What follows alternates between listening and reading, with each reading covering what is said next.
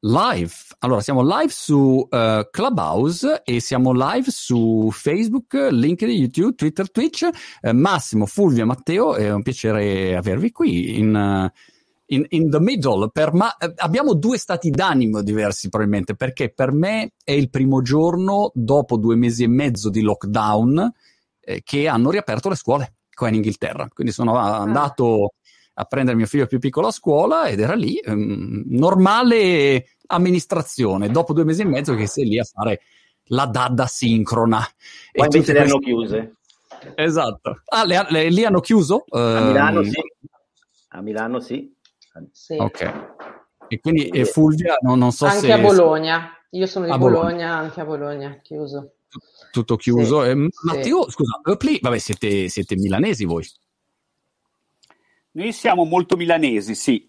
Siamo tra i più milanesi che si possano conoscere, svizzeri.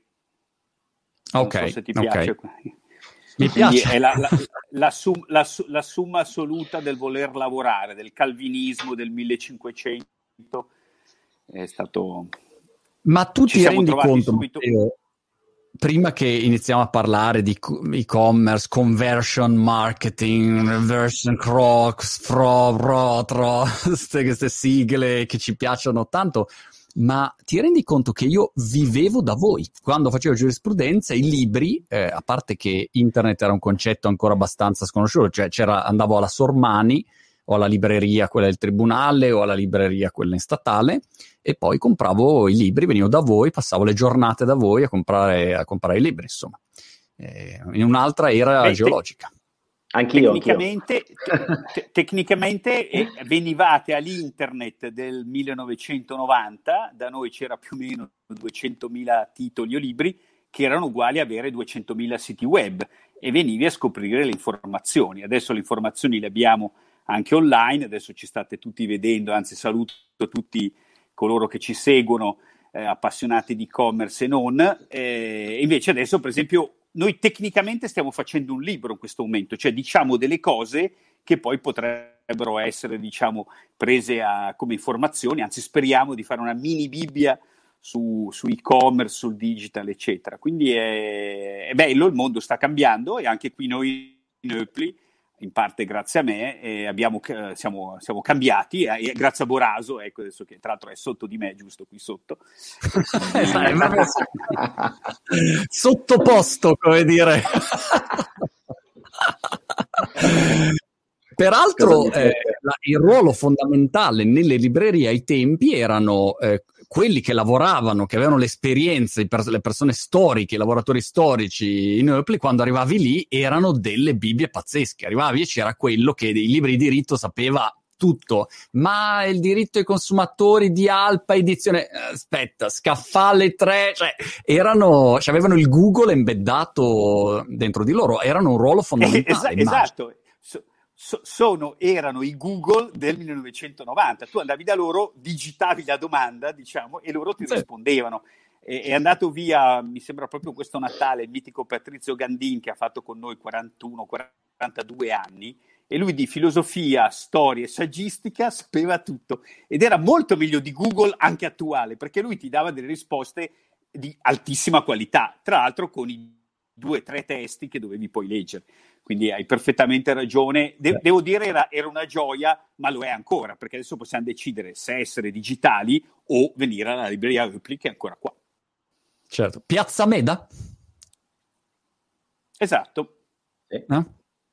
Vedi che, cioè, però, sono sempre un po' pericolito, però alcune cose me le ricordo. Allora, eh, passiamo a parlare di, di, di, commercio elettronico e poi in realtà parliamo ovviamente anche di, di quello che è stato combinato in Earplay, ehm, Rosso, Fulvia e ehm, ovviamente Massimo ehm, Boraso. Ricordo, Massimo, avevate fatto il mio sito internet prima che io lo, lo abbandonassi, nel senso che poi ho adesso preso un'altra eh, direzione che, che, svelerò a giorni e quindi io sono poi sperimentatore insomma nella mia attività. Cambi troppo e, spesso Marco, cambi, cambi, cambi troppo spesso.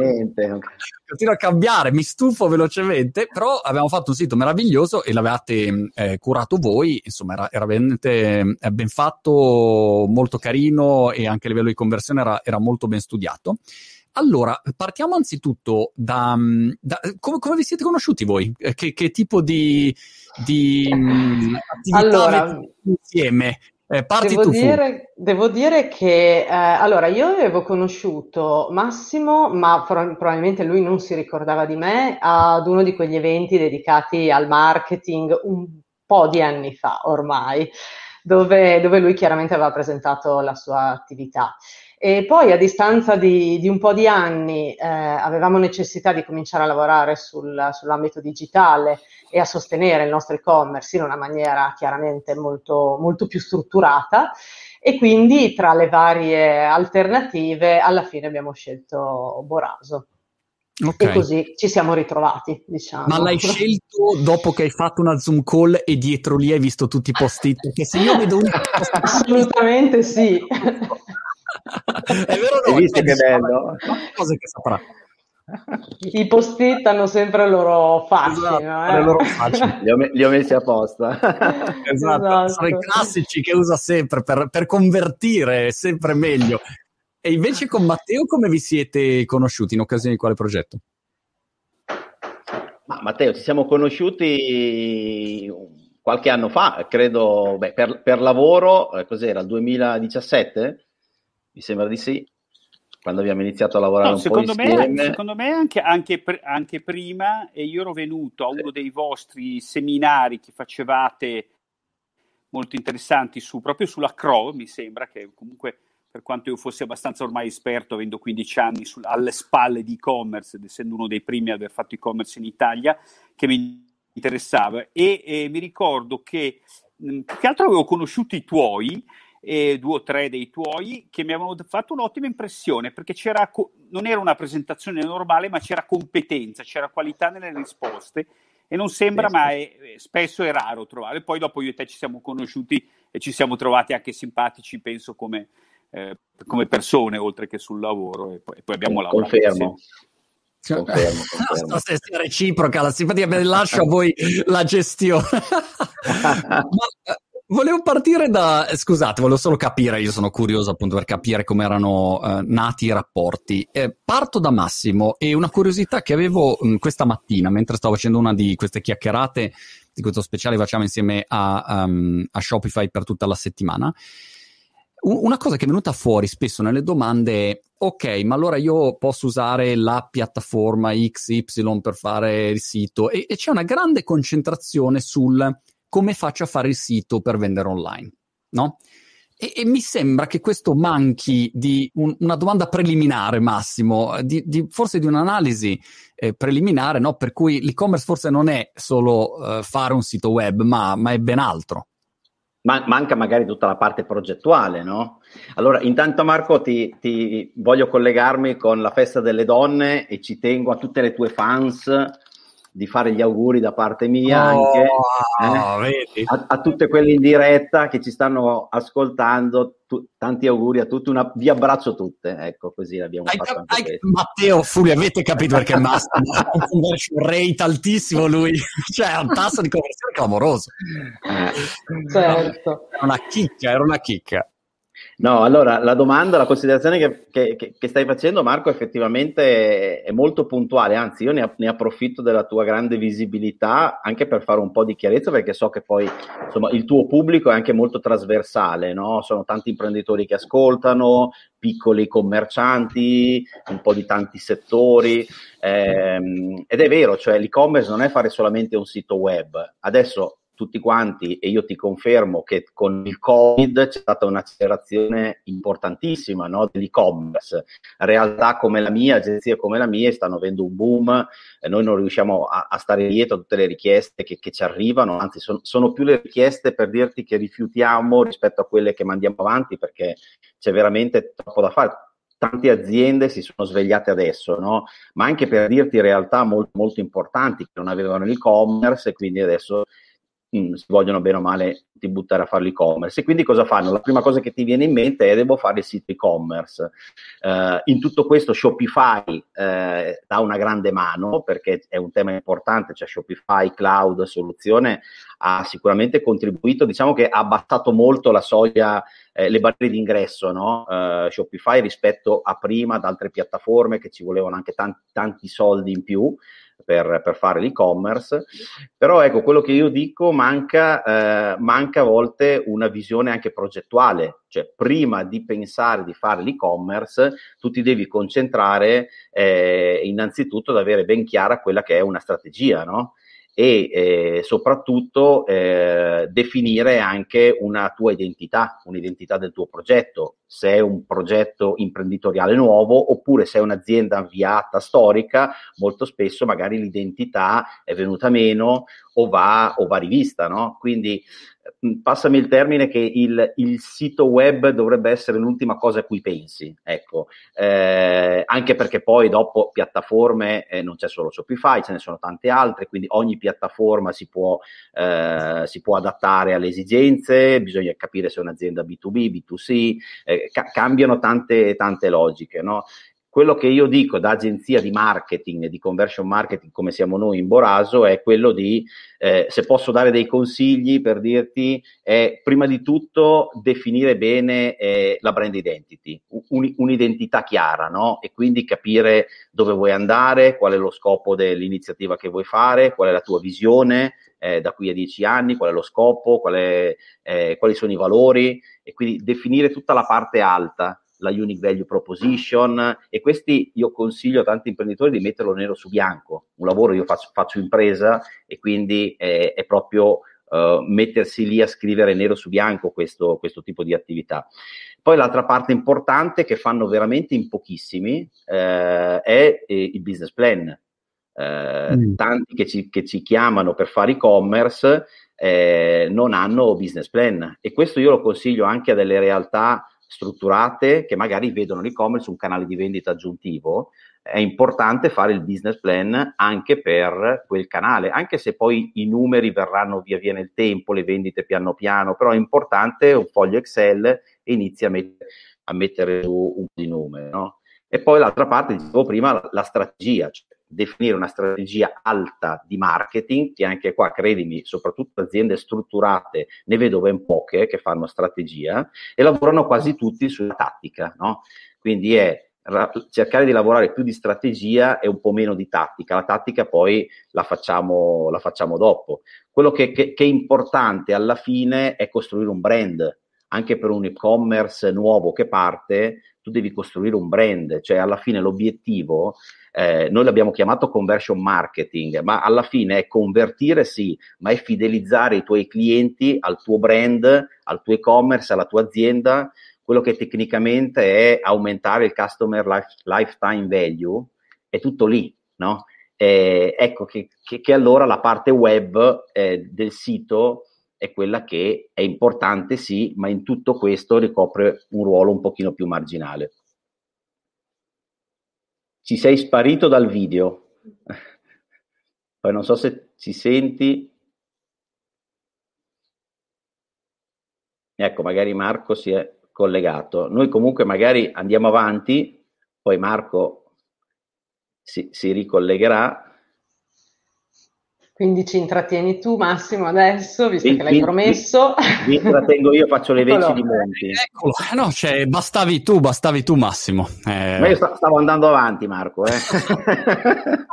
ero, curioso, ero curioso su quello che dicevi della brand identity, di come eh, in fondo, se io prendo un brand come Oakley, e poi probabilmente Pittarosso lo stesso ragionamento, Oggi tu puoi fare concorrenza a gente tipo Amazon perché hai un brand um, affermato, forte, no, speci- il discorso che facevamo prima della libreria si basa eh, su questo lavoro fatto all'inizio. Non è un fatto di strumenti, è un fatto di posizionamento e di lavoro fatto all'inizio, no?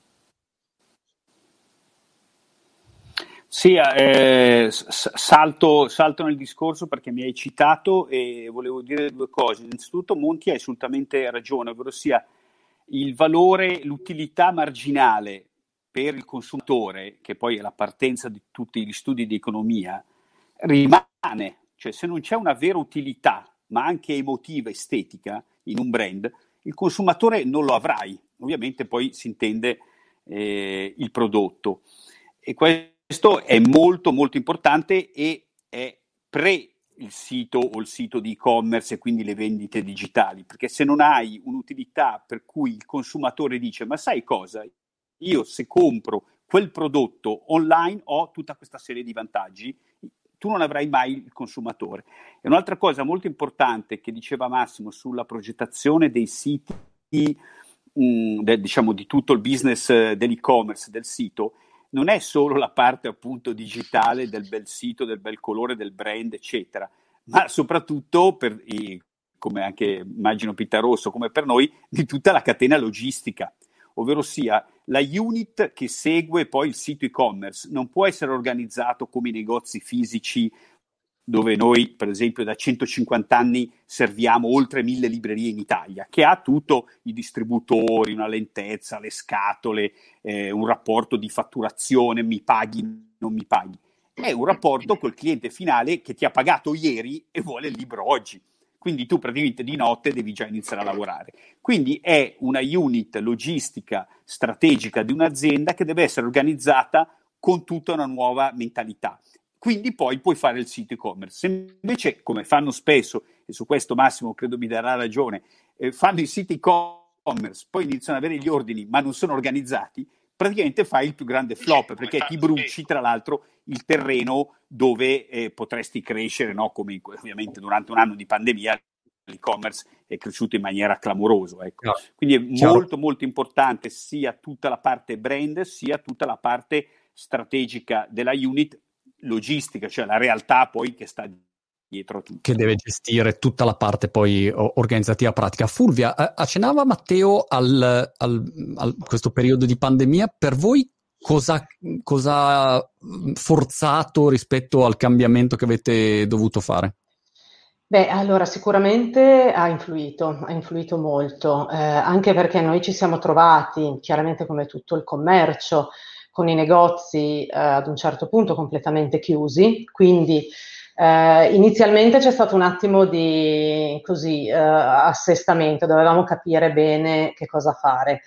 Eh, poi siamo, siamo, ripartiti, siamo ripartiti esclusivamente con l'online, eh, mantenendo comunque gli investimenti anche da un punto di vista di eh, advertising e eh, abbiamo, abbiamo ottenuto dei risultati molto molto interessanti chiaramente figli di questa condizione molto, eh, molto, particolare. Questo ci ha dato la spinta per accelerare un progetto che noi avevamo già eh, diciamo, avviato dal punto di vista del, del pensiero e della ricerca, eh, ma non era ancora atterrato da un punto di vista proprio di, eh, di, di progetto operativo all'interno dell'azienda. E, e, alla fine abbiamo deciso di farlo partire, quindi abbiamo lanciato la nuova piattaforma. Eh, questo l'abbiamo deciso verso l'estate ad ottobre noi abbiamo migrato dalla precedente piattaforma e-commerce alla nuova. Quindi sì, posso dire che anche nel nostro caso è stato sicuramente un acceleratore. C'è una domanda da YouTube che, che eh, giro a tutti e tre, a dire la verità, da God Dog. Mi ricorda questo nickname, c'è un allenatore canino che si chiama The Dog Father, no? che quindi c'è che sta andando per la maggiore. Quale sarà il futuro dei negozi fisici? Chiede. Tanti spazi vuoti nelle nostre città chiudono tutti, librerie, negozi di scarpe, attrezzi, bricolage. Come vedete post pandemia eh, la situazione? Magari eh, okay. Massimo che, che hai... Sì? Ce l'ho, ce l'ho, ce l'ho la risposta.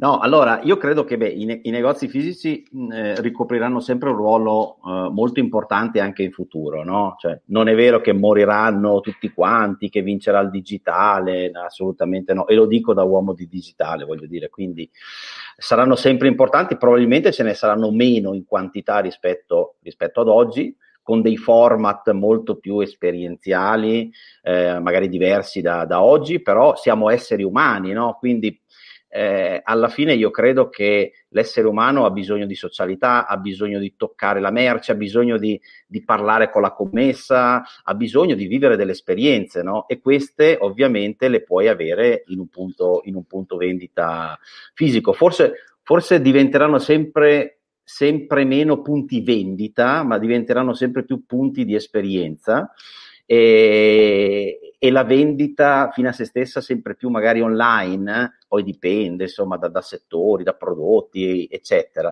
Però sicuramente ecco, dovranno cambiare molto. Ecco, dovrà cambiare molto anche il mindset del commerciante, del retail tradizionale, c'è il tema dell'omnicanalità, però non è che spariranno. Uh, ci saranno sempre e, e, qui butto, butto, un tema che secondo me, perché questa è una domanda che mi fanno sempre in tanti, io credo che i negozi del futuro saranno eh, sempre più aperti da player nativi digitali. E credo che questo sarà un trend che è già iniziato, soprattutto fuori dall'Italia e i, i player che nascono uh, con, con, l'e-commerce, le varie Zalando, eccetera, ecco, prima o poi hanno bisogno di arrivare ad avere un contatto diretto con le persone e sempre più apriranno punti fisici. Quindi la domanda è il, il retailer del futuro è probabile che nascano digitali e poi atterrino mm. sempre di più nei negozi. A proposito di negozi, e poi volevo sapere Matteo che cosa state facendo voi eh, o cosa state vedendo voi come direzione. Ho visto mm, in Cina, l'altro giorno parlavo con eh, un'amica che segue tutti i trend cinesi e lei mi confermava che ormai le aziende in Cina hanno dipendenti che stanno 5-6 ore al giorno a fare streaming, social commerce, quindi a fare dirette per vendere e i commessi nel momento in cui c'è una pausetta a lei, a, lei in diretta, non è che stanno lì dietro la cassa a aspettare. Partono, aprono questi 140 cellulari che hanno il, tutto il set pronto per andare in diretta su tutti i social, stanno lì e vendono. E per cui è proprio una dimensione completamente diversa rispetto a quella che era soltanto un po' di tempo fa. Uh, Matteo, perché ti apro il microfono o lo devi aprire? Sì. Allora, a chiedere a uno che da 150 anni vende libri fisicamente dove andiamo a finire con le librerie, ti dico che tra 150 anni ci sono ancora le librerie che vendono i libri, che è uno dei prodotti più antichi sulla Terra. Pensa che è vero che Gutenberg 500 anni fa l'ha reso industriale, ma i libri esistono da oltre 3000 anni e sono degli strumenti meravigliosi ti danno delle informazioni meravigliose. Ad esempio, Aristide, eh, Aristide eh, Aristotele potrebbe oggi insegnarci ancora attraverso le sue parole che cos'è la democrazia e credo che qualcuno, spero, si ricordi ancora cosa sia. Quindi um, è sempre difficile dire cosa finisce e cosa inizia. Pensate anche alla radio, che è un mezzo che io adoro, tra l'altro, perché puoi ascoltare ma puoi fare altre cose, che esiste ancora, e quello che tu chiedevi è già successo nel 1970 in Italia circa con i grandi supermercati. Tutti dicevano no, ma però la latteria e il panettiere moriranno e invece è successo. Le latterie sono morte, il panettiere per assurdo è rimasto. Perché? Mm. Perché il pane fresco è un po' unico, no? E va effettivamente comprato tutti i giorni, no? E quindi, come diceva prima Massimo, a dipendenza dei prodotti di cui parliamo, ci sono degli scenari diversi è evidente che lo scenario attuale è la ricerca, diciamo parlando at large, cioè quindi sicuramente le scarpe, sicuramente i libri, le emozioni. Cioè eh, il luogo e la fisicità delle emozioni è insostituibile al web, quindi su quello esistono. Come dice Massimo a New York o comunque nei vari centri mondiali ci sono già diversi experience shop dove tu fai delle esperienze e poi comprerai il prodotto, la maglietta, la scarpa, il libro o magari un device elettronico in un secondo momento, magari con più calma e a casa, piuttosto che anche le automobili mi dicono che ormai si iniziano a vendere così. Quindi diciamo c'è una trasformazione verso dei luoghi mh, esperienziali dove la cosiddetta piscina, no? sapete quando si va in centro e si fanno le piscine, che io da ragazzino le facevo per vedere le belle ragazze, anzi di nuovo oggi l'8 marzo, viva le donne alla, eh, sempre, eh, si faranno le piscine per andare a cercare questi negozi esperienziali dove tu vedi e hai diciamo una sensazione di benessere, perché alla fine comprare ciò di cui hai bisogno ehm, è molto importante per l'essere umano perché ti mm. tranquillizza, no? il cibo è evidente perché hai fame, però tanti altri prodotti perché ti servono per lavorare, eccetera. Quindi indubbiamente si va verso una diminuzione dei luoghi di vendita, ma diventano sempre più belli più belli, più, più eccezionali per noi esseri umani. E quindi è assolutamente necessario andare in omnichannel. Noi in questo momento eh, abbiamo eh, diciamo, iniziato 15 anni fa, quindi diciamo un po' prima di tanti altri a fare la trasformazione e il negozio fisico rispetto al resto della nostra azienda ormai è un po' più piccolo, no? Tanti adesso si lamentano che perdono fatturato, ma entrano nell'e-commerce oggi, che è ovviamente, come dire, benissimo, però se ci pensavi prima era meglio.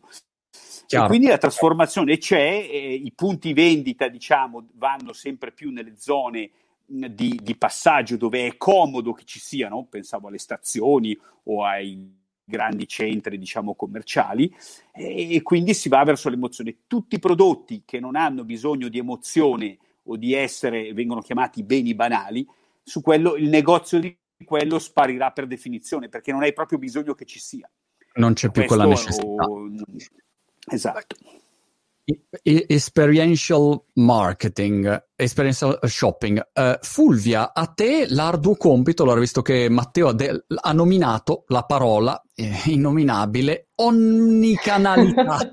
Quante volte hai detto omnicanalità? Ci devi spiegare che cos'è questa omnicanalità e, e per voi che cos'è l'omnicanalità, a parte la, la parola in sé, insomma, nella pratica. Aiutaci allora. a... Per noi, per noi, al momento è una roadmap, nel senso che noi abbiamo bene in testa quello che vogliamo fare e passo passo lo stiamo costruendo, non siamo, non siamo ancora arrivati a quello che vorremmo essere. Che cosa vorremmo essere? Vorremmo essere un brand che eh, si approccia al cliente nella stessa modalità, indipendentemente dal dove, dal come, dal quando. Quindi eh, non sono io cliente che mi devo preoccupare di come eh, sto interagendo con il brand, è il brand che si deve preoccupare di come si avvicina a me e di darmi l'esperienza nella maniera migliore possibile, senza eh, interruzione, tra- traducendo in italiano quello che, che, normalmente tutti chiamano un'esperienza seamless. No? Quindi per noi che nasciamo fisici, eh, tornando un attimo al discorso di prima, è chiaro che eh, anch'io sono d'accordo, l- la voglia dell'esperienza fisica rimarrà. Eh, l'abbiamo visto comunque alla riapertura dal lockdown, quello è abbastanza un po' un, un segnale di, di come il, l'utente si, si è comportato. Da un lato esplosione dell'e-commerce, nel momento in cui però posso uscire di casa e posso avere un'esperienza di tipo diverso, io la cerco, la voglio. E quindi eh, non dico che è un po' un principio dei vasi comunicanti, ma comunque eh, i valori si trasferiscono da una parte e dall'altra. Poi qualcosina però rimane attaccato e comincia a crescerci e a costruirci sopra. Eh, quindi, eh, tornando a noi, io credo che um, il digitale e l'e-commerce devono diventare, per un brand come il nostro perlomeno, un servizio dal quale tu non puoi prescindere. Eh, io vedo l'azienda in tutte le modalità che posso vederla, cosa mi interessa, se vengo in negozio, se vengo online, se ti contatto sui social. Io mi aspetto di parlare con Pita Rosso, punto. Poi il resto è un problema, è un problema dell'azienda. E, e quindi eh, diciamo che sono, sono due ecosistemi che devono collaborare esclusivamente con la finalità di dare un servizio al cliente, non c'è nient'altro dietro. Okay. L'unica cosa è semplificare la vita. Eh, secondo me la tecnologia deve avere questo, questo ruolo.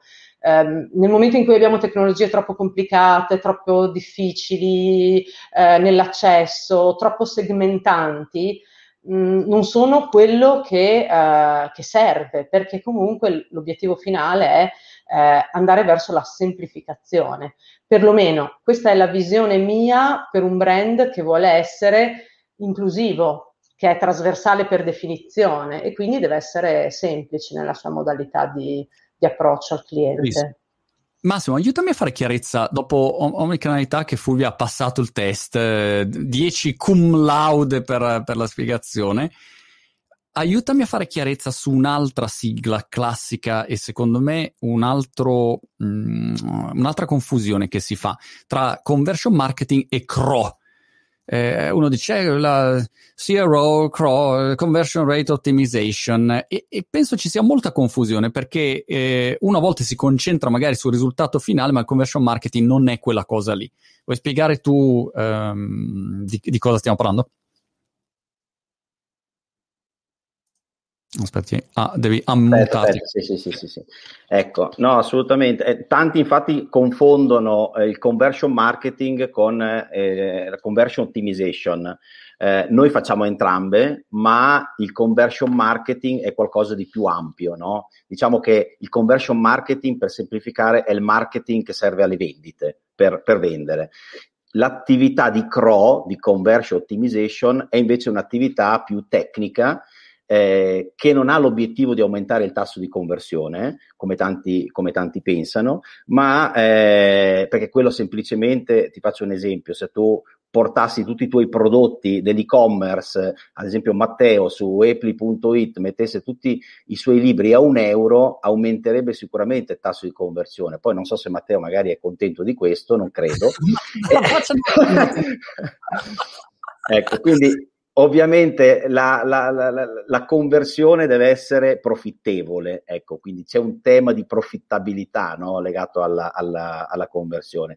Allora, per semplificare, per non entrare troppo nel tecnico, la, la, la crona attività molto tecnica che tu fai sul sito web oppure sull'app, sul sito mobile e devi cercare di ridurre tutti quegli attriti affinché una persona acquisti, quindi eh, su tutto quello che è il funnel della conversione, ottimizzi il carrello, modello, ottimizzi form, tutte queste cose molto tecniche. Ed è un lavoro che di solito non fa una sola persona, ma è un lavoro che fa, è un lavoro multidisciplinare, lavora un team di persone, dallo user experience designer all'analytics specialist, a chi eh, appunto analizza i dati, a, al cross specialist, quindi molto molto tecniche che noi in agenzia abbiamo questo, questo tipo di figure. La parte di conversion marketing, ti dicevo prima, ha proprio invece l'obiettivo di convertire le persone in clienti affezionati che ripetono l'acquisto e promuovono il brand. Quindi lavora partendo dalla strategia, dalla brand identity eh, molto alta e poi arriva alla parte più, eh, più tattica.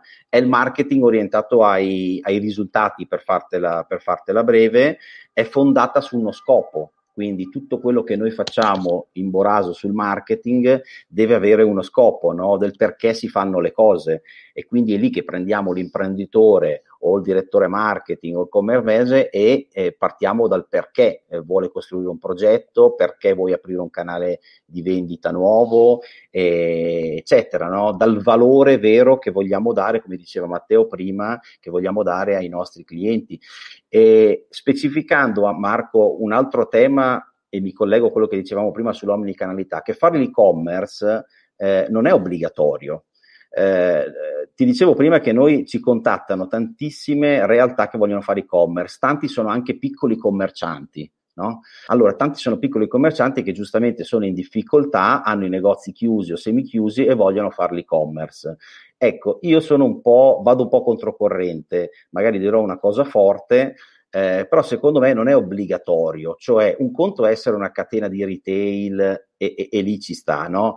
Eh, ma eh, se tu sei un piccolo commerciante su strada e il tuo negozio, adesso al di là delle chiusure Covid, eccetera, bisogna spiegare bene che fare e-commerce è un cacchio di lavoro eh, pesante, duro e che eh, richiede grossi investimenti, cioè e bisogna anche avere un mindset di un certo tipo per farlo. Non sono tutti pronti. Il rischio è che poi questi vengono dalle agenzie, vengono anche da Boraso, danno un pacco di soldi e in realtà si rovinano perché pensavano che bastava fare un sito web, bastava fare un po' di campagne Google e tutto funzionava, no? E quindi si fanno tanto male. Questo, questo certo. è il tema, no? Quando invece magari quei soldi te li potevi tenere per fare delle attività e migliorare il tuo negozio, migliorare la relazione con i tuoi clienti, cioè bisogna essere, dare anche dei messaggi per rendere consapevoli le persone, i commercianti, che fare l'e-commerce è un altro lavoro. Secondo me è un altro lavoro. E quindi forse cioè, se ti vuoi buttare lì devi creare un team, devi creare una struttura, delle expertise, devi cambiare mindset, devi mettere i dati al centro di tutto, mentre i commercianti ragionano molto di più con la propria pancia, no? più che analizzare i dati. Chi fa e-commerce... Concordo in pieno Massimo e penso anche che dipenda anche da quanti clienti vuoi avere o hai bisogno di avere. Magari capito? C'è qualcuno che mm, lavora, penso, non so, a un consulente o, o a chi lavora B2B, magari c'hai 10 clienti in un anno, non devi avere milioni di clienti all'anno. Quindi a volte mh, mm, ti, ti, conviene di più avere una strategia basata, però questo secondo me parte dall'analisi di posizionamento che fai all'inizio. Se a te è chiaro chi sei e a chi vuoi parlare, da lì discende tutto, anche gli strumenti che usi, no? Tu facevi prima l'esempio, citando il caso di Matteo, che se domattina scendesse a un euro, è chiaro che aumenta il tasso di conversione, aumenta anche se inizi a mettere l'orologio con la scadenza e poi il baffo che urla 90% di sconto per i soliti prossimi tre minuti. È ovvio che quello aumenta il, tasso di conversione, ma sputtana via un brand, un posizionamento. Dipende sempre uno che cosa vuole fare e come vuole dia- dialogare, no? Quindi assolutamente, assolutamente. Consegue l'analisi lì. Se, se, tu vedi gli e-commerce stanno sempre di più facendo sconti, io dico sempre questo con i miei, no? Cioè, eh, vediamo che c'è una, un massivo utilizzo di sconti, sconti, sconti, no? Chi fa anche conversion ti, ti, ti, ti guida, no? Devi fare lo sconto di qua, lo sconto di là. E, e, secondo me questa strada che stiamo tutti prendendo non va bene. Cioè, questa è la dimostrazione che non stiamo facendo veramente marketing come si deve, perché fare marketing deve essere profittevole per l'azienda. E se tu abitui, e qua, insomma, Matteo, imprenditore, immagino sposi questo, questa cosa, poi alla fine sconti di qua, sconti di là, secondo me, cioè, ok, i clienti sono contenti, però dall'altra parte non è più sostenibile il progetto, no? Quindi eh, il, l'azienda ha chiuso nel frattempo. Esatto. Quindi in realtà stiamo, stiamo, dimostrando di non saper fare il marketing, il marketing vero. Il marketing mette al centro il cliente e tutto quello che, che, che diciamo, però dall'altra parte deve portare profitto all'azienda, no? Perché altrimenti i progetti non stanno, non stanno in, in piedi. piedi. Paolo Gagliardo da Facebook ha una domanda per Fulvia e Matteo. Dice quali tecniche utilizzano Pittarosso e Eupli per mantenere il contatto con i clienti in questo periodo? Eh, con quale frequenza e con quale piattaforma, newsletter, social streaming, eh, pubblici o privati? Questo può essere una, una, un aspetto, diciamo, interessante. Parti tu, Matteo? Ammutati.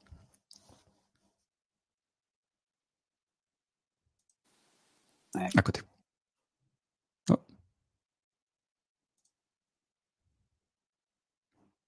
Aspetta, che sei, sei in muto, Matteo. Vai, va bene anche sentirti così, de- vederti solamente così con labiale interessante, ma però se no, ti sentiamo... È... Eccoti. No, è che, è, è che mi hai mutizzato. Eccoci qua. Allora, ehm, volevo prima dire una cosa, eh, quello che stava dicendo Massimo, ovvero tutti a- dimenticano cos'è il marketing, cioè la creazione di valore per l'azienda e il customer. E c'è un'azienda, ed è una sola veramente, che se c'è una cosa che non fa sono gli sconti. Eppure è l'azienda che ha più cash al mondo ed è la Apple, perché il suo marketing è il value estetico del prodotto. Il prodotto è fatto come si sa dalla Samsung e da altri produttori che fanno tra l'altro telefoni, però loro lo vendono al triplo del prezzo in pratica. E quindi eh, non fanno sconti e tutta la filiera chi fa sconto è fuori. Però il, la proposition estetica in questo caso, ed è impressionante come l'estetica è più importante della realtà stessa, il customer lo paga. Per quanto riguarda il contatto con i nostri clienti durante la, la pandemia, abbiamo usato in maniera massiva le newsletter eh, di, che facciamo tra l'altro da 15 anni, era stata la prima cosa che ho fatto del sito a luglio 2015, eh, 2005.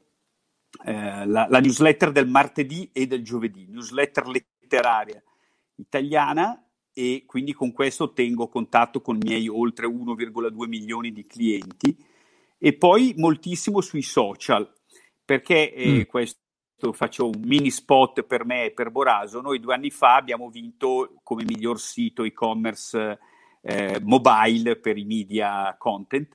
Eh, era molto bello, abbiamo fatto un lavoro eccezionale dietro e di strategia prima, con, proprio con Massimo e i suoi, e poi ovviamente diciamo di estetica grafica che è molto importante. Ma non doveva essere abbiamo... bello, convertire, convertire. Eh, ecco, e, e, e, e, abbiamo raddoppiato la conversion in solo un giorno, in pratica abbiamo raddoppiato.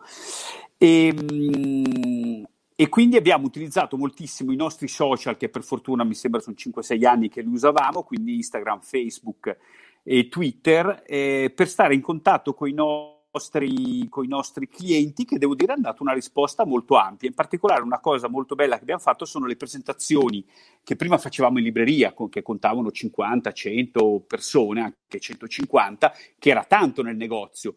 E adesso le facciamo online su Facebook e ne abbiamo 4.000 di persone. Ci siamo resi conto che per assurdo dovevamo già farle prima le presentazioni. Invece avevamo l'idea antica di portare il cliente in libreria a Milano che ovviamente qualcuno veniva, ma non è che tutti alle 6 a Milano, sapete che alle 6 a Milano sei nel mezzo del pomeriggio, perché si lavora certo. alle 6 a Milano eh, praticamente è appena iniziato la giornata di lavoro, diciamo.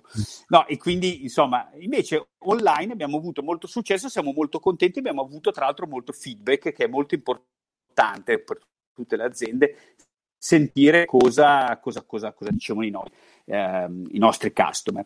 Ecco, quindi abbiamo, abbiamo, usato molto i social, la newsletter e ovviamente avendo già un e-commerce molto avviato, praticamente siamo riusciti a trasferire il grosso delle vendite del negozio che ovviamente era chiuso eh, sull'online e sul mobile. Abbiamo, ecco, il bello che abbiamo, il, mo, il mobile era già molto attivo. Era già avviato mobile. Abbiamo perso Fubia che secondo me è andata a fatturare un attimo perché cioè, eravamo collegati nel frattempo diceva sì, però cioè, conversion marketing dobbiamo ottimizzare un attimino il tutto. Ah, allora, aspettate che adesso la recuperiamo. Eh, però ecco, nei commenti vedo un feedback eh, in generale positivo sul fatto gli sconti piuttosto che, che l'uccisione di un brand, come si possa uccidere un brand. Un brand. Ovviamente eh, ehm, Matteo citava l'estetica di Apple, poi Apple è, è, chiaro che faccia un ottimo prodotto, no? c'è dietro un universo, no? però l'estetica è, e il design è sempre è stato un di, di, forza importante. Ecco. Bene, bene, bene. Stefano Amabile ti chiede come fa un'azienda a scegliere il social giusto dove puntare tutto quasi.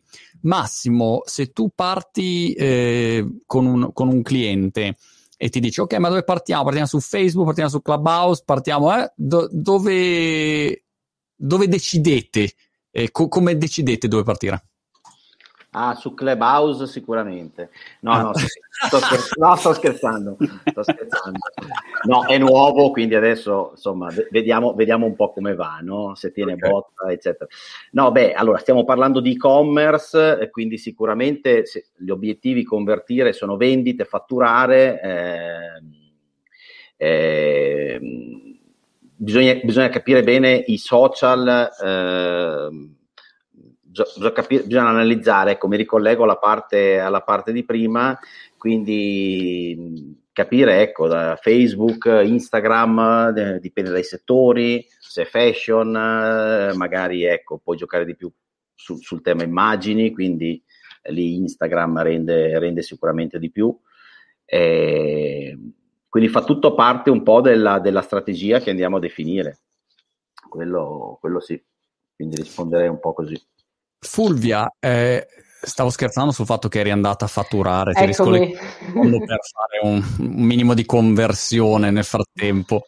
Voi a livello di presenza social avete deciso in base a che cosa? Avete fatto una valutazione anche con Massimo, immagino, ma in base a quali parametri poi avete scelto e dove avete scelto di essere? Allora, noi storicamente siamo partiti con Facebook, ormai sono passati un sacco di anni, quindi all'epoca mh, Instagram mh, era veramente appena nato e quindi il punto di riferimento per chi voleva lavorare sui social era, era Facebook. E lì abbiamo costruito comunque una community molto, come dire, molto, molto attenta, molto attiva. Eh, poi ad un certo punto ci siamo resi conto che comunque Instagram stava crescendo e per un brand che comunque fa moda e deve, deve lavorare sul, sull'aspetto estetico non si poteva prescindere e quindi eh, ci siamo lanciati. Eh, oggi la, la, dimensione della community che tu vedi eh, è chiaramente figlia di questo, di questo, percorso, quindi Facebook è sicuramente oggi molto più corposa e molto più strutturata, Instagram è ancora una community in via di definizione, però eh, non, non possiamo prescindere da quello. Per quanto riguarda Twitter, non è sicuramente il social adatto al tipo di lavoro che facciamo noi, l'abbiamo utilizzato un po', soprattutto quando um, ci è capitata l'occasione di avere degli eventi live. Allora il, diciamo, la, la, costanza di informazione, la frequenza poteva, poteva, avere un senso, ma normalmente assolutamente non è, uh, non è il canale che fa per noi. E vabbè, LinkedIn chiaramente da un punto di vista molto corporate e Clubhouse eh, io lo sto osservando chiaramente come qualsiasi addetto ai lavori, ehm, devo un po' inquadrarlo per quello che potrebbe essere il suo significato per un brand come il nostro. Al momento sto un po' osservando quello che succede, questi primi tentativi di, di ingresso da parte delle, delle aziende, che sono ancora molto timidi, anche perché chiaramente eh, è, un, è un mettersi veramente a nudo, quindi eh, certo. non, è, non, è, da tutti, chiaramente, non è da tutti. Eh, ci vuole... importante, sì, è, è, che è incredibile come mm, per un'azienda eh, comunque sia più lento il processo di la procedura di adozione eh, di, di, un nuovo social, mentre se tu sei un brand personale, io vedo il mio caso, per me è facile, attacco globale totale multipiattaforma, certo. uh, ancora prima che uscite io sono già lì, tanto non ho nulla da perdere, no? Sì, diciamo, ho da perdere magari oggi perché ho, ho più visibilità rispetto al passato, mentre invece se penso a una delle mie aziende, è comunque uno è più prudente, perché poi dici, ok, ma, ma poi chi la segue quella piattaforma lì e qual è la ricaduta alla fine? Fai mille valutazioni in più. Per cui c'è anche questo aspetto da, da considerare, insomma, inevitabile. Assolutamente, sì, anche perché poi devi capire come atterrarci, no? Perché ognuno lavora con delle logiche differenti e presuppone un tipo di contenuto pensato e ragionato in maniera diversa. Quindi ti faccio l'esempio di TikTok, ecco che prima non ho menzionato. Eh, noi su TikTok non ci siamo, eh, non, non, o perlomeno non ci siamo ancora, mettiamola così, ma perché? Proprio per il motivo che dicevi tu prima, perché comunque una piattaforma va seguita, eh, i contenuti vanno sviluppati ad hoc. Oggi il, lo sviluppo e la produzione dei contenuti per il digitale ha moltiplicato il lavoro in una maniera esponenziale rispetto a quello che si faceva per una persona che aveva il mio ruolo dieci anni fa. È completamente diverso. E poi c'è chiaramente anche una questione di, di risorse, intese come risorse personali, di budget, eh, di, quindi di, di effort che puoi mettere sul presidio di quel canale se lo fai va, va fatto bene e, e, va fatto soprattutto in sintonia con quello che è il tuo, il tuo brand, il tuo posizionamento. E come, e come, l'e-commerce, Massimo, è un lavoro questo qua. Cioè se uno pensa di presidiare i social così, con la mano sinistra, dai fammi il post, no, non funziona così. È un lavoro, no, è una no, fatica, no. avere persone, competenze, cambiano in continuazione. È così Marco, tra l'altro guarda, Fulvia secondo me può raccontare anche il suo caso in azienda interessante perché eh, Pittarosso ha, ha, avviato un po' di anni fa un processo di internalizzazione dell'e-commerce, no? che è un tema che ancora tante aziende, tanti brand famosi hanno, soprattutto la moda. La moda tieni presente che gestisce l'e-commerce molto all'esterno, quindi appaltando completamente l'e-commerce ad agenzie terze. No? Adesso i volumi crescono e quindi che cosa fanno? I brand eh, eh cercano di internalizzare, di portarsi a casa, riportarsi a casa l'e-commerce, ma quindi vuol dire anche avere team, persone preparate. Quindi questo è il grande tema eh, sono i mega trend dei prossimi anni, no? il tema della formazione, perché purtroppo c'è l'esplosione dell'e-commerce, cioè purtroppo per fortuna c'è, anche, c'è l'esplosione dell'e-commerce, ma non si trovano persone all'interno delle aziende per creare team, team di marketing eh, e, e non solo, no? quindi magari Fulvia qui può, può, può raccontare anche le difficoltà e, e, e, tutto il processo di internalizzazione eh, che, che, che, stanno facendo su questa parte. Sì.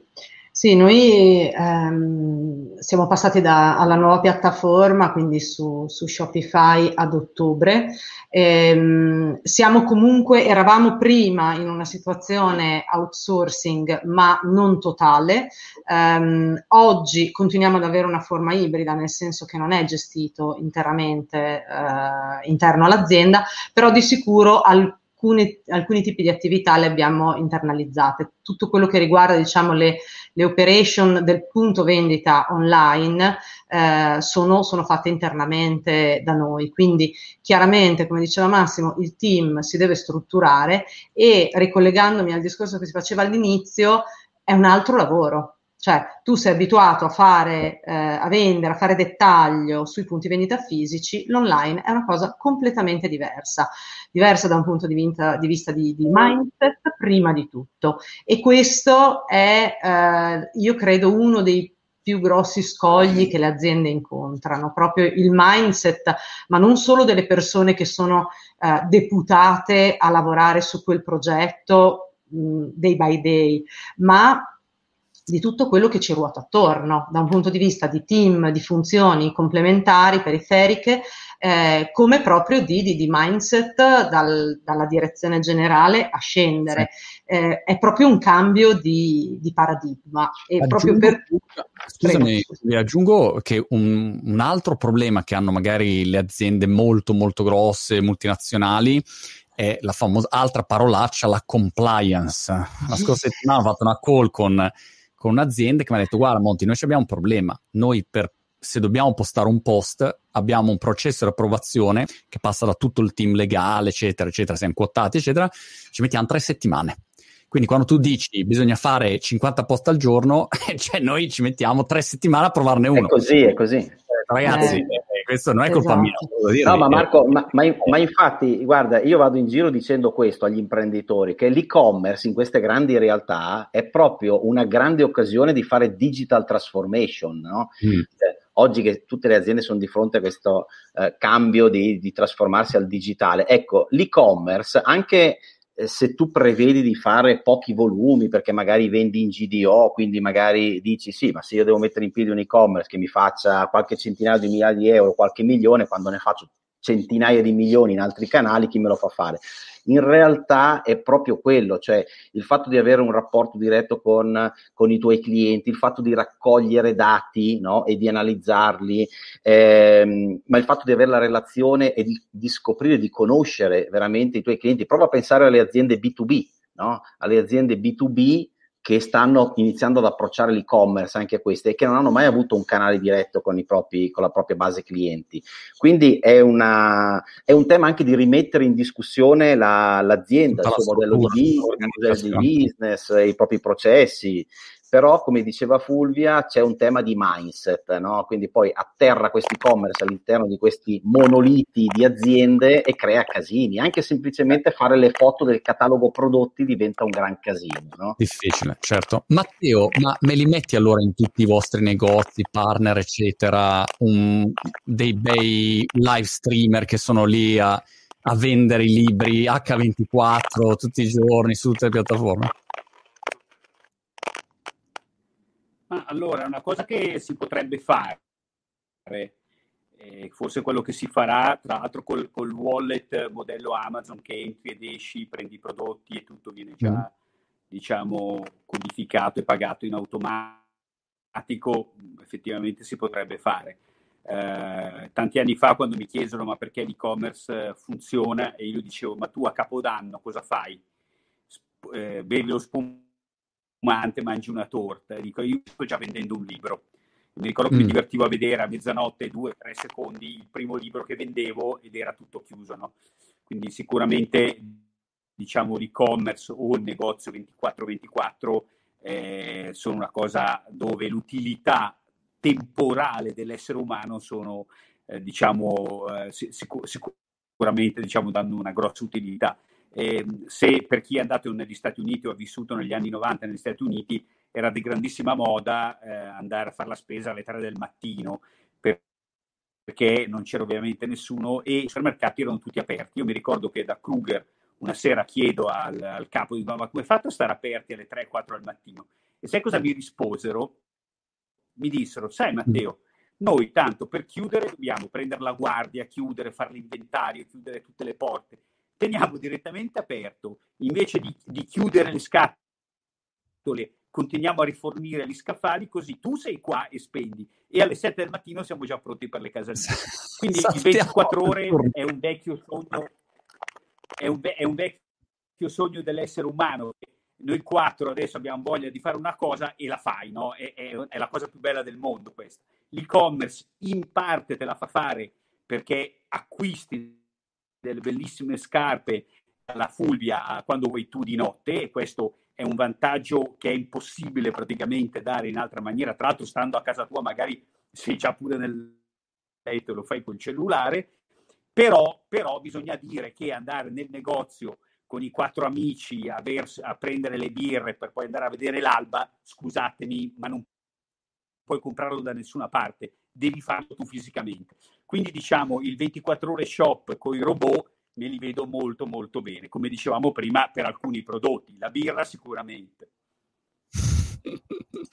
C'era una domanda sulla parte ehm, pubblicità. Abbiamo 5 minuti, ma volevo prenderla, che mi sembrava interessante e volevo l'opinione di, di tutti e tre. Ehm, peraltro, Stefano dice: eh, Grazie per la risposta, Massimo. E dice: un'azienda, un'azienda agricola, produciamo olio. Dice: eh, So che Massimo, se parlo di quella parola olio, c'è un, un, feeling e poi lo, lo, spiegherai tu. Vuoi farmi parlare un'altra ora di olio? Esatto. a questo punto dice oggi eh, investiamo, la, la, mia azienda investe oggi molto sulle sponsorizzate eh, Facebook.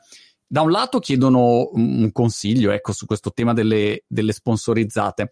Dall'altro lato io volevo il vostro feedback perché vedo alcuni settori che iniziano a essere veramente super competitivi e la spesa pubblicitaria di alcuni player è enorme. Cioè, io ho alcuni competitor di alcune mie startup che spendono delle cifre in pubblicità ogni mese incredibili, eh, lato proprio solo Facebook o Insta. Per cui volevo capire come affrontavate e allora Massimo, magari qual è il tuo consiglio generale? Eh, prima però dici qualcosa sull'olio. No, sull'olio veramente, sai che io ho una grande passione con Oliviu e quindi potrei parlare tut- tutta la serata di, di olio extravergine. Eh, no, per invece per venire alla parte social eh, dipende da, da, tante cose, però sì, eh, cioè, i social principalmente eh, eh, ti aiutano molto nel, nella parte di comunicazione, di creazione della brand awareness, no? di affermare un brand, di stabilire una relazione con, con i tuoi clienti. Quindi gli investimenti sì, eh, vanno, vanno, ovviamente ponderati, poi bisogna capire bene dove, come, quanto, eh, perché, perché, i casi sono, sono, veramente tanti. Per vendere, ecco, c'è tutto il mondo Google. Eh, se, se, posso risponderti dicendo che la maggior parte, noi siamo una conversion agency, quindi il grosso degli investimenti noi li mettiamo su, sui canali che vendono e qui è Google Ads con tutti i, i canali shopping, eh, eccetera, eccetera, no? E search, però tutto il, mondo, tutto il mondo social è assolutamente importante. Guarda il caso di appunto Pitta Rosso, dove facciamo sia campagne conversion, no, Fulvia, ma anche awareness, perché comunque ci sono esigenze di continuare ad affermare il brand sì, esatto, noi lavoriamo in entrambe le direzioni perché comunque c'è una parte dell'investimento che deve essere finalizzata in maniera molto puntuale a sostenere l'attività dell'e-commerce, quindi a creare la conversione, ma c'è anche una parte dell'investimento che deve mantenere, diciamo, le, le parti più alte del funnel, quindi lavorare sull'awareness, lavorare sulla, sulla scoperta anche, quindi eh, ci possono essere clienti clienti che um, ci conoscono, ma eh, che magari non, non, non, sono mai entrati in un punto vendita e quindi questo ci aiuta ad entrare in contatto con loro, a farci vedere meglio, a farci scoprire. Eh, quindi sono diversi tipi di, uh, di, canali che però dobbiamo attivare e presidiare contemporaneamente nella maniera più assoluta. Matteo, voi come vi muovete lato spending pubblicitario? Abbiamo detto talmente tante parole inglesi che tutti nei commenti mi diranno ecco basta con questi inglesismi. A livello di pubblicità come vi muovete voi? Aspettati, uh, um, no, you have to unmute. Peraltro Matteo ha cambiato il suo setup da quando sei arrivato prima e, mm, e ti sento un po' scrocchiante, non so perché, vabbè, proviamo adesso. Eccoti. Allora, io sento molto male l'audio ormai da circa dieci minuti. Essendo sì. io muto non ero io, quindi non... Sì. Ehm, Devi ripetermi la domanda perché appunto era troppo disturbato nell'audio. Eh, Scusate, prova, a ricollegarti, prova a ricollegarti perché ti, ti sentiamo, eh, l'ho sentivate un po' cro, cro, cro, cro, cro tipo... Sì, sì, io come, sento, sì, sì, sento scrocchiare, sì. Come se in Matrix ad un certo punto c'è, capito, qualcosa nell'algoritmo che sta entrando. Adesso lo, lo, aspettiamo un attimo, però ecco, molto interessante, ne approfitto, scusatemi, visto appena si ricollega, eh, riepilogo mm, Shopify Commerce Week, domani abbiamo altre quattro ore e dove entriamo nel merito. E visto che Fulvia citava eh, l'utilizzo di, di Shopify, vi ricordo che se volete provarlo potete usare per 14 giorni a shopify.com slash monti, c'è una, una trial che potete provare e stop. Voi Fulvia siete passati a Shopify perché Massimo, scusami, provocatoriamente ti chiederò questa domanda, non so la risposta, e... in bocca al lupo, spero che sia una buona risposta, però... Faccio, eh... faccio parlare Fulvia su questo. Ah, no, allora, ehm, noi siamo passati... Una vostra piattaforma, ad esempio. Noi siamo passati a Shopify, ma eh, nella realtà questa, questa, parte del lavoro non è stata seguita da, da Massimo. Ah, eh, okay. L'abbiamo fatto con, uh, con Bytecode, che è uno dei system integrator di Shopify, e, okay. e l'abbiamo fatto però con um, comunque una tecnologia headless, quindi eh, con un front-end comunque custom che ci desse la possibilità di poter ehm, erogare diciamo, un'esperienza personalizzata in funzione di quello che era la nostra offerta di prodotto, di come volevamo eh, apparire nei confronti del, del, del nostro utente. Devo dire che siamo comunque molto molto soddisfatti dei risultati che abbiamo raggiunto nei primi cinque mesi di, di attività, quindi assolutamente una scelta, una scelta vincente. Super, Matteo, guarda, eh, torniamo da te, spero di sentirti bene e appunto spending pubblicitario dove investite, come la vedete? Ma allora, eh, mi sentite innanzitutto? Scusa sì. se faccio check, perfetto. No, allora, innanzitutto hai perfettamente ragione, prima parlavi di uno che vende olio di una, di una fattoria, di una piccola realtà, immagino, e, e che si trova di fronte a dei grossi spender. Questo è la realtà dell'online. L'online oggi non è più per piccole realtà, ma è un investimento grosso, come diceva prima Massimo, ben pensato e se vuoi fare il gioco quello vero devi, devi, essere disposto a spendere. Quindi questo è molto importante saperlo e, e, non è più come una volta che vai online e quindi vendi chissà che cosa, a meno che appunto tu non sia Apple e delle idee molto molto chiare. E come dicevo prima, il prodotto che veramente dà una grande utilità al, al customer vince comunque, perché la, poi i customer se ne accorgono. Però diciamo, se sei una persona normale, un'azienda normale, devi spendere in maniera molto wise, cioè molto intelligente. Certo. Innanzitutto, uno, devi costruire subito il brand. Se vuoi vendere, e stai sbagliando tutto. Devi costruire il brand e la value proposition per la rete, come dicevamo prima. Se invece mi vai a provare a vendere subito qualcosa, ti perdi fra tutti, tanto ce n'è sempre uno che vince, perché qualsiasi cosa metti dentro, questo momento online viene fuori sempre la stessa piattaforma. E voi sapete com'è. Addirittura ieri ho messo dentro il mio nome e cognome ed ero in vendita entro 24 ore su una grossa piattaforma di cui non ricordo il nome. Quindi è importantissimo sapere esattamente cosa vai a fare, è fare brand, value proposition, meglio una sola vendita ma sul target giusto, perché la prossima vendita, e questo me l'ha insegnato Piacentini in collegamento, mi ricordo il primo Netcom 15 anni fa, non la fa la tua pubblicità, lo fa quello che riceve il pacco, che dopo 10 minuti dice al suo vicino, sai che ho ricevuto l'olio buono da Boraso? Ma è veramente mm. buono. Bello, bello. No, mi, piace, mi, piace, moltissimo questo. Grazie Matteo, ti abbiamo sentito un po' a scatti, ma, ma abbiamo colto il, il, messaggio super interessante. Ma... Un saluto anche a Diego che di sicuro ci starà guardando. Non so dove sia peraltro Diego, se è tornato a Seattle o meno.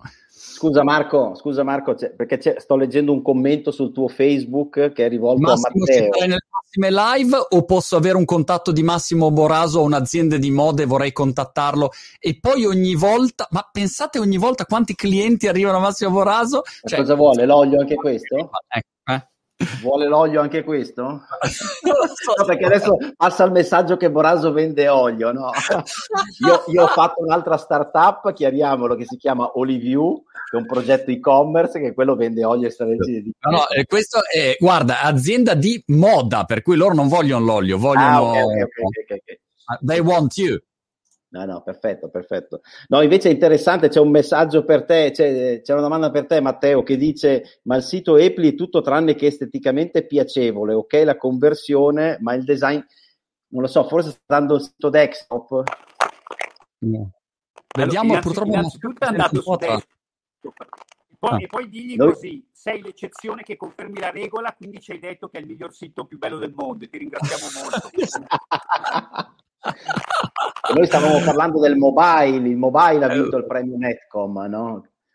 Molto bene. Va bene, allora siamo arrivati in fondo, abbiamo sforato le 5 minuti, ma è stato molto interessante. Eh, Matteo purtroppo si, si, sente male e quindi ti, ti, la, la, chiudiamo qua. Fulvia, grazie mille. Matteo è stato veramente... Grazie a voi. Massimo, come sempre, bravissimo. Qua chiedono se ci sarai nelle prossime live. Magari ogni tanto ti chiamo e dico: Dai, Massimo, vieni dentro che tu fai un saltino dentro. Che è sempre un piacere ascoltarti. In bocca al lupo per tutto e ci aggiorniamo alla prossima. Grazie. Grazie. ciao. ciao. ciao.